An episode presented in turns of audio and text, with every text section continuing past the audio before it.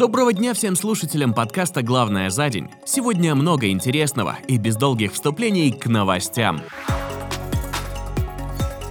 Начнем блок с новостей из Греции. На центральном телеканале вышел сюжет, в котором корреспондент рассказывает, как в условиях всеобщего роста цен и, в частности, повышения цены на бензин, можно прокалывать чужие автомобильные баки специальным шлангом, чтобы добыть немного топлива. И это не шутка, а реально сюжет на телеканале IRT Synthesize. Пользователи, конечно, негативно оценили сюжет, а некоторые даже пошутили, что следующий сюжет будет о том, как вскрыть крышку бака чужого автомобиля. Интерфакс составил ежегодный рейтинг вузов России в 2022 году. В пятерку лидеров вошли вузы Московский государственный университет имени Ломоносова, МГУ, Национальный исследовательский ядерный университет МИФИ, Национальный исследовательский университет Московский физико-технический институт МФТИ, Санкт-Петербургский государственный университет СПБГУ. Национальный исследовательский технологический университет МИСИС.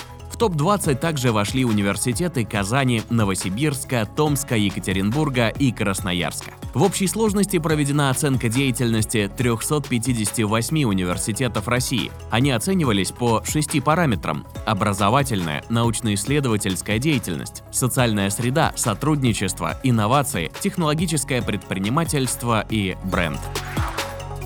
Украина и Молдавия получили статус кандидатов в члены Евросоюза. Однако для официальных переговоров Украина должна провести ряд реформ по укреплению верховенства закона и провести масштабную борьбу с коррупцией. Премьер-министр Грузии огорчился решением Евросоюза, отметив, что Грузия заслужила большего. Если кто-то из трех стран и заслуживает вступления в ЕС, то это мы, подчеркнул чиновник.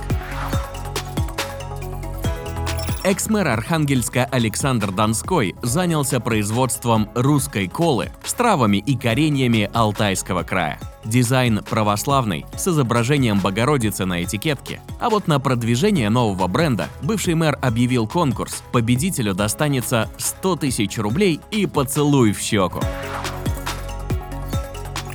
Российские майнеры активно продают видеокарты за треть цены. Видеокарту NVIDIA GeForce RTX 3090 сейчас можно купить на Авито за 170 тысяч рублей, в то время как в марте ее цена достигала почти 540 тысяч. Связано это с нестабильным курсом криптовалют, с недавним падением биткоина и эфира, да и просто прогнозов, что крипторынок все. Однако, несмотря на это, криптовалюту берут в оборот для расчетов многие страны, и по прогнозам экспертов цена биткоина достигнет 1 миллиона долларов, так как добыча его будет продолжаться аж до 2140 года.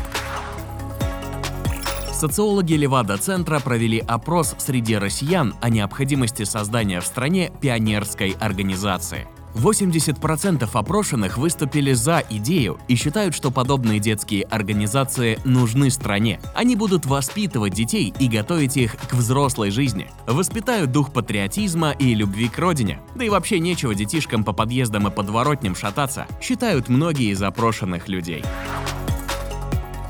Американский Верховный суд разрешил гражданам ношение оружия в общественных местах. Ранее было ограничение, что ношение оружия разрешалось только в случае угрозы жизни, и это нужно было доказать. Но судьи подумали, что это нарушение конституционного права и отменили эту глупость. Президент Байден негодует, а стрелковая организация США ликует. Кстати, США и до этого закона являлась страной с наибольшим количеством преступлений в учебных заведениях с использованием огнестрельного оружия. Что будет теперь, страшно представить.